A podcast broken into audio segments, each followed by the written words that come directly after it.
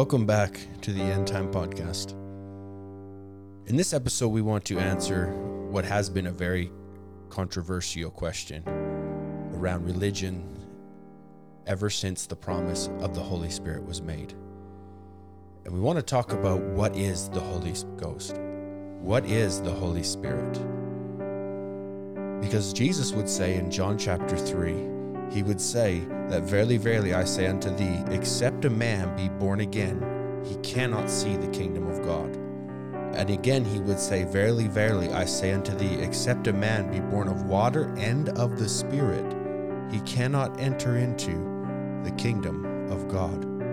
But how can you be born again unless you know what the Holy Ghost is?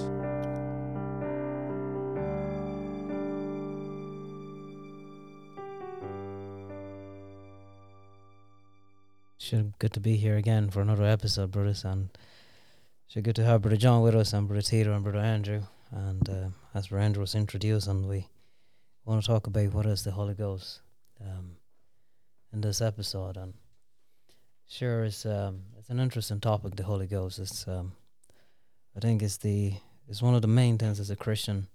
You press and toes.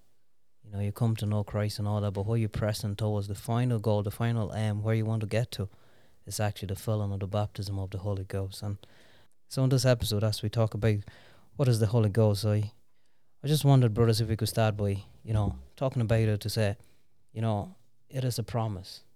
The Holy Ghost is, is a promise. It's been given. God has promised before he left the earth to say, I am going to send you a comforter. As I am leaving, I'm not going to leave you alone. I'm going to send a comfort. I'm going to send someone that is going to come and he's going to lead you day by day and he's going to be with you always, forever. So it is a promise that Jesus gives before he leaves. Yeah, it's, it's something that really, I, I believe, could use a lot more word based teaching, word based preaching on the Holy Ghost because the Holy Ghost is essential and it is a promise. It's something that Jesus specifically said, like you said, Brother Max, I'll send you a comforter. And when he, the Spirit of truth, has come, he would make statements like this that would seem like he's talking about another, but he really wasn't talking about another.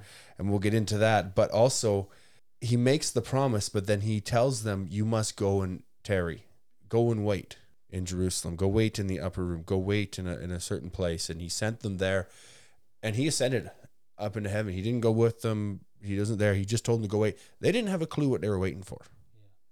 Okay. Peter, James, John, Matthew, all these different ones, 120 of them gathered in the upper room, not really knowing what to expect. But when it came, they knew they got what they were there for. Acts chapter 2, verse 1 would say, And when the day of Pentecost was fully come, they were all with one accord in one place. And suddenly there came a sound from heaven as of a rushing mighty wind, and it filled all the house where they were sitting. And there appeared unto them cloven tongues like as of fire, and it sat upon each of them. And they were all filled with the Holy Ghost, and began to speak with other tongues as the Spirit gave them utterance. Absolutely. And it's I'm sure you, there was people in that day that wanted to scientifically disprove the rushing mighty wind, the tongues of fire, that people that weren't there. The tongues that were spoken. Yeah, that they, they whole wanted to say that well, you know, something happened. There was, you know, maybe a tornado or maybe there was this or maybe there was that or something happened. Spend 10 days in a room and you'll think something Yeah, happened. you know, what I mean, what, what were you guys doing up in that room? But the evidence spoke for itself. Yes. Okay, when they walked out of that room, the change was evident. It would record in the book of Acts, if you read it, where they would take note these ones have been with Jesus. They didn't know what the Holy Ghost was. When these men were walking around and they were doing the works of Jesus Christ, they didn't realize it was the Holy Spirit in them that had changed them. But they took notice that's just like Jesus did. The next chapter, Acts chapter 3, Peter and John went up to the temple at the hour of prayer. And there was a man that had been lame from his mother's womb. And I'm just paraphrasing the story a little bit. They laid him daily at the gate of the temple called Beautiful. They see Peter, he sees Peter and John. And the short version of the story is what Jesus had done, which when he would see a crippled man and the man had faith, Jesus could heal him. And now Peter and John were doing the same thing. And so the Pharisees, they had a they had a problem with Jesus, and now their problem had went by twelvefold and then by three thousandfold because there was people that were receiving the same spirit that was on Jesus, and the evidence was undeniable. There was a walking man. Yeah, before uh, before that, when uh, when Jesus gave them the promise, they said in Acts uh, chapter one verse eight says, um, "But you shall receive power."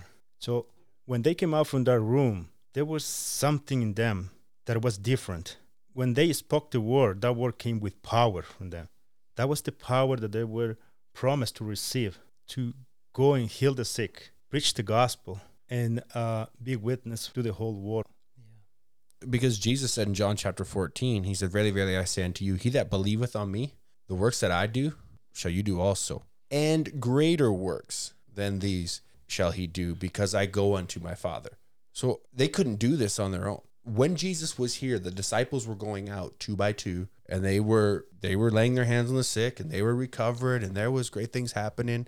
The disciples were already out doing some of the work, but Jesus said, Greater works than these shall you do. And when Jesus was on earth, personally, there was some that came and just wanted to touch the hem of his garment, just to touch of his garment to be healed. And he said, Greater works. Then when Peter got the Holy Ghost, they just wanted to get in his shadow. They didn't even have to touch him. They had faith. Just just let his shadow pass over me. Furthermore, Jesus had touched many people and and here he never laid hands on someone and they received the holy ghost but he gave power to his disciples to say when you go and you lay hands and you pray they will also receive the holy ghost. Now that that's a that's a phenomenal promise. He says greater works than these shall you do. See my, my point is is when they went out from the upper room you could debate and you could argue all the scientific fact but one thing you couldn't they went into that upper room an ignorant fisherman a, tax collector hated by the people, um, other ones that were called of different backstories that had different things that were not good, but they came out of the upper room speaking in tongues, healing the sick, living the life of Christ, doing the works of Jesus, spreading the gospel all over the known world. And furthermore, they could not die until God was done with them. That's the promise of the Holy Ghost. When, when until God's done using you, no one can take you. And I can prove that because they took John out on the Isle of Patmos, they boiled them in oil, and all it did was produce the book of Revelations. But that's the promise, and that's the power of the promise. You know, if Jesus makes a promise, it is sure going to come to pass. Mm-hmm. If he told him, y- you know, and I think somewhere in the book of John, actually, I think John chapter 21, he would actually, at a certain point, I think in the evening when you come in, um, he will breathe on them and he'll say to them, Receive ye the Holy Ghost. Sometimes this is misconceived that people say that in that very moment they received the Holy Ghost. But that was a promise that God gave them to say, Mm-hmm. you know, receive ye the Holy Ghost. That means it is something that is going to happen.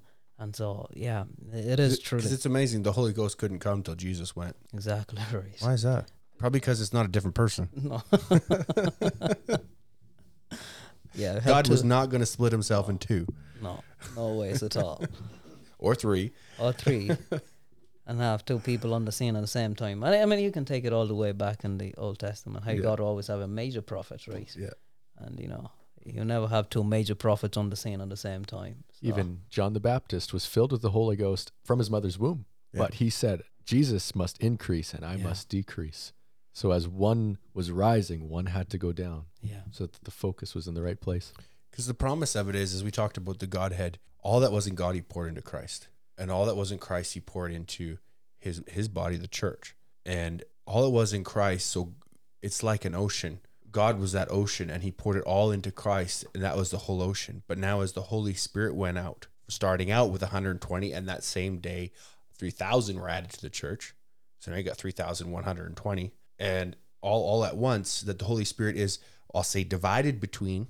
Not one of them had the whole ocean, but yet they all had in the, maybe they just had a tablespoon or a teaspoon of that ocean. It has the same chemicals as the rest of that ocean. It's the same Holy Ghost. It's the same as a part of God. It's Jesus Christ Himself living in the individual. That's why they could take notice and say, these ones have been with Jesus because it was Jesus in them doing the work. But it wasn't just for the disciples because Peter got up and said on the day of Pentecost, a sermon I was trying to get Max to talk about, where, where, where Peter talks about and says, to repent and be baptized. And we've talked about all these things, but he says this, and the promise is unto you and to your children and to all that are far off, even as many as the Lord our God shall call. And I can tell you today, God's still calling. Yeah, I wonder if we can just look back in the Old Testament for a moment in bringing in um, the Holy Ghost and starting from Abraham, because we know that in the Old Testament, covenant was given to Abraham, and when a covenant was given to him, a sign was given to him, was a sign of circumcision. And I just wonder if we could type that in now with the with the Holy Ghost, and to bring in how does the Gentiles receive the Holy Ghost? Because if we look, you know, you may look and say, well, they were all Jews in the upper room, so how did the Gentiles get in?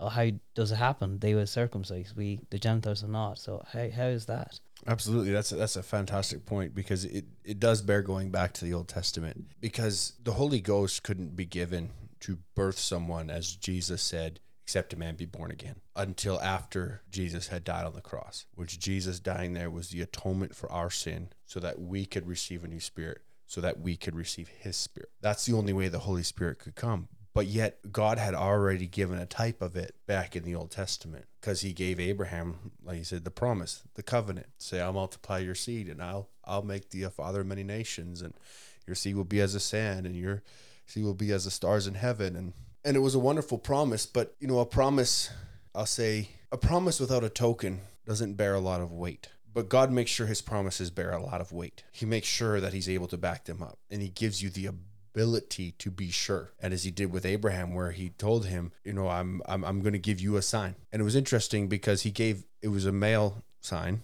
that only the only the males were circumcised, not the females. That they were circumcised. That they it, the Bible specifically says every male at eight days old was to be circumcised, and uh, that was a sign of of the promise, a sign of the covenant. It was given to show that they were a part of it, but yet it was private. It wasn't, you know, cut off the tip of your nose where everyone could see it. It wasn't take off your pinky finger where everyone could see it. It was something that was between you and God, and that was that was how God brought in the sign to say it, it, it's it's cutting off the excess flesh, the unneeded part, something that you don't need. We're going to get rid of it. The things that I didn't intend, we're going to get rid of it. We're going to lay it down. We're going to circumcise it, and that's the type of the Holy Ghost, which is interesting because that's exactly what the Holy Ghost does. You know, when you're born again and you get the Holy Spirit within you, all the things that you don't need to serve God, it just drops away. I think you can look at it even at Peter, right?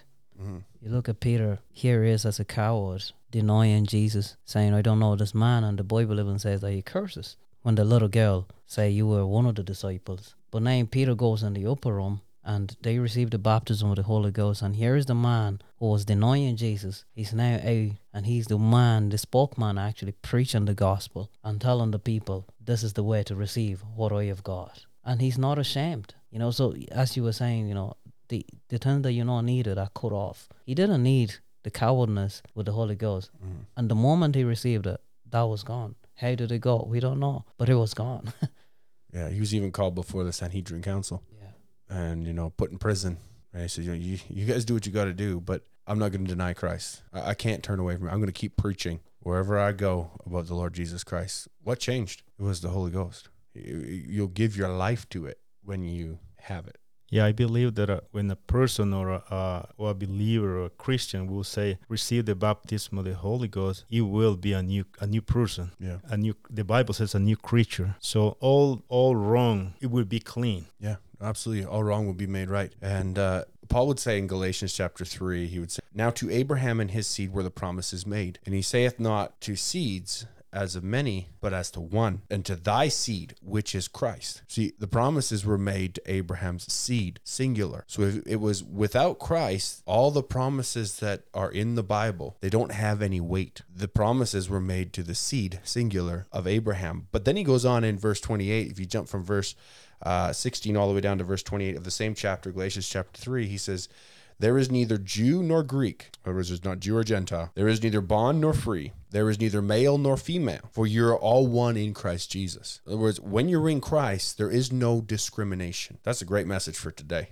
when you're in Christ, there is no racism. There is no discrimination. There is no anything because it makes us all one in Christ. The key there is it makes us all one in Christ. And if you be Christ, he says in the very next verse, then you are Abraham's seed, singular, and heirs according to the promise. So there has to be, you have to be in Christ. The promises that were made, the major promise, that's why it's so majored on you must be born again. The promises hinge on that. The promise of the resurrection, the promise of the rapture, the promise of all of these things hinge on that thought. You must be born again. Because you cannot see, which that word is as, as Jesus would say, you cannot see the kingdom of heaven. That word means to understand. You cannot understand the kingdom of heaven. Because the scripture would say that the scripture would say that knowing this first, that no prophecy is of, of the scriptures a private interpretation. For the prophecy came not of old time by the will of man, but holy men of God spake as they were moved by the Holy Ghost. It was the Holy Ghost that moved on the hearts of men that gave them utterance to speak, to prophesy, to write the scriptures. In Second Timothy, it would talk about how that all scriptures given by inspiration of God. In John chapter 16, Jesus would write and say, or speak and say, Howbeit when he, the Spirit of truth, is come, which is the Holy Ghost, he will guide you into all truth. For he shall not speak of himself, but whatsoever he shall hear, that shall he speak, and he will show you things to come. So therefore, the Holy Spirit is the Spirit in which every scripture is written. It's the Spirit that wrote every scripture, and it's the only Spirit that can reveal the meaning of every scripture. It cannot deny the word it will not go against the word, and everything else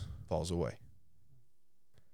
But let me just say this as much as when the Holy Spirit comes into the individual and everything, every desire contrary to the word of God falls off, there is a time lapse because we today, in our age of extremely fast Wi Fi, 5G networks, everything has got to be now, now, now, now, now, now, right? We want everything to happen as quick as possible. And it can happen that way with God, or it can be a process of time. We brought out in a previous episode how the children of Israel, they were justified when they were called out. And it was the Holy Ghost that was leading them out of the promised land. And it was the it was in the pillar of fire. That was the same Holy Spirit. That was God veiled in a, in a pillar of fire. It was that same pillar of fire, the Holy Ghost, that led them across the Red Sea. It was the same one that put them in sanctification for 40 years, wandering around in the wilderness. It was all a work of the same Holy Spirit. But yet, when they finally crossed over into the promised land, which is a type of receiving the new birth, that's the type, just like we talk about the circumcision is the type, justification has a type, sanct- all the things in the New Testament are all typed out in the Old Testament. But when they finally crossed over into that, it was the same Holy Spirit that led them across. But when they got over there, it was no longer a cloud leading them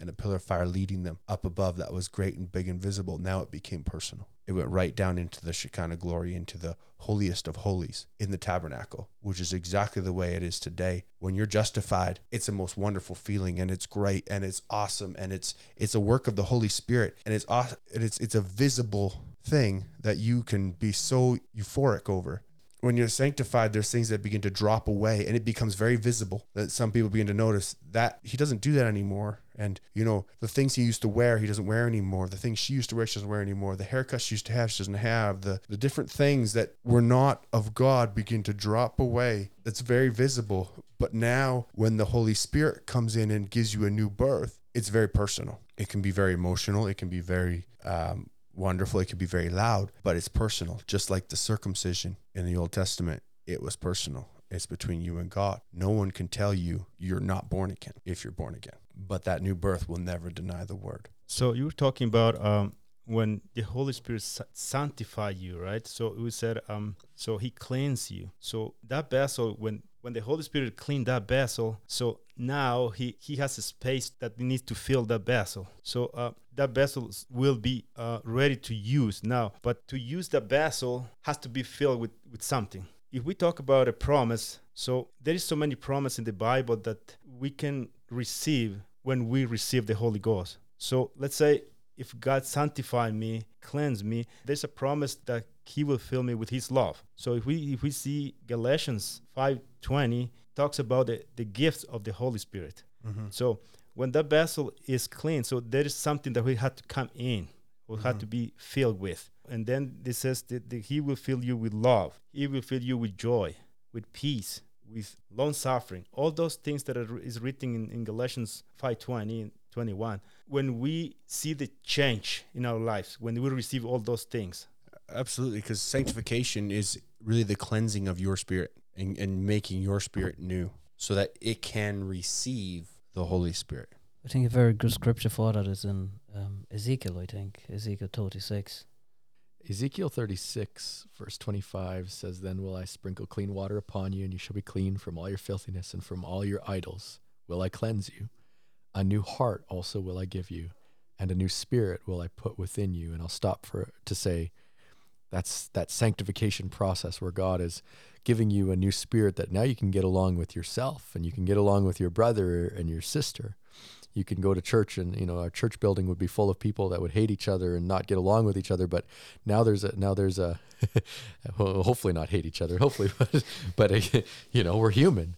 But now when we've got that christian spirit that, that that that that new spirit that will come and cleanse us and we begin to get along with ourselves and get along with our brothers that's good but that's not all the way because then the verse it says in verse 26 i'll read it again a new heart also will i give you and a new spirit will i put within you and I'll take the stony heart out of your flesh, and I will give you a heart of flesh. And then it says in verse 27, and I will put my spirit. So another part to the process. Now, this is the Holy Spirit. Verse 27, and I will put my spirit within you and cause you to walk, cause you to walk. It will be a, uh, something that will live out. It's not forced in a sense, but it, it, it is because it's a life. And, and, and a life, what's in the seed has to bring forth. If you have the nature of a of a squirrel, you'll be like a squirrel. If you have the nature of a of a cat, you'll be like a cat. If you have the nature of a human, you'll be like a human. If you have a nature of a of a good human, you'll be like a good human. You will be one. And I will put my spirit within you and cause you to walk in my statutes, and you shall keep my judgments and do them, and you shall dwell in the land that I gave to your fathers, and you shall be my people, and I will be your God. That sounds a lot like Abraham and the seed of Abraham. I want you to imagine your, your life as you're listening to this like a glass out in the middle of the yard. And it's the Holy Spirit that comes and picks you up, all dirty and filthy, and justifies that you are a glass, no matter how dirty you are. Then He brings you to the sink and He begins to clean you, sprinkle clean water on you, and He sets you aside for service. The Holy Ghost is doing that to clean you and sanctify you and set you aside for service. But now he desires to fill you with his own spirit. And as a glass is filled, when someone begins to tip it and drink from it, it can't help but yield up what's within it. Thank you so much for listening today to the End Time Podcast. If you have any questions or comments, feel free to contact us at etpodcast at etmtab.com or follow us on Instagram at End Time Podcast.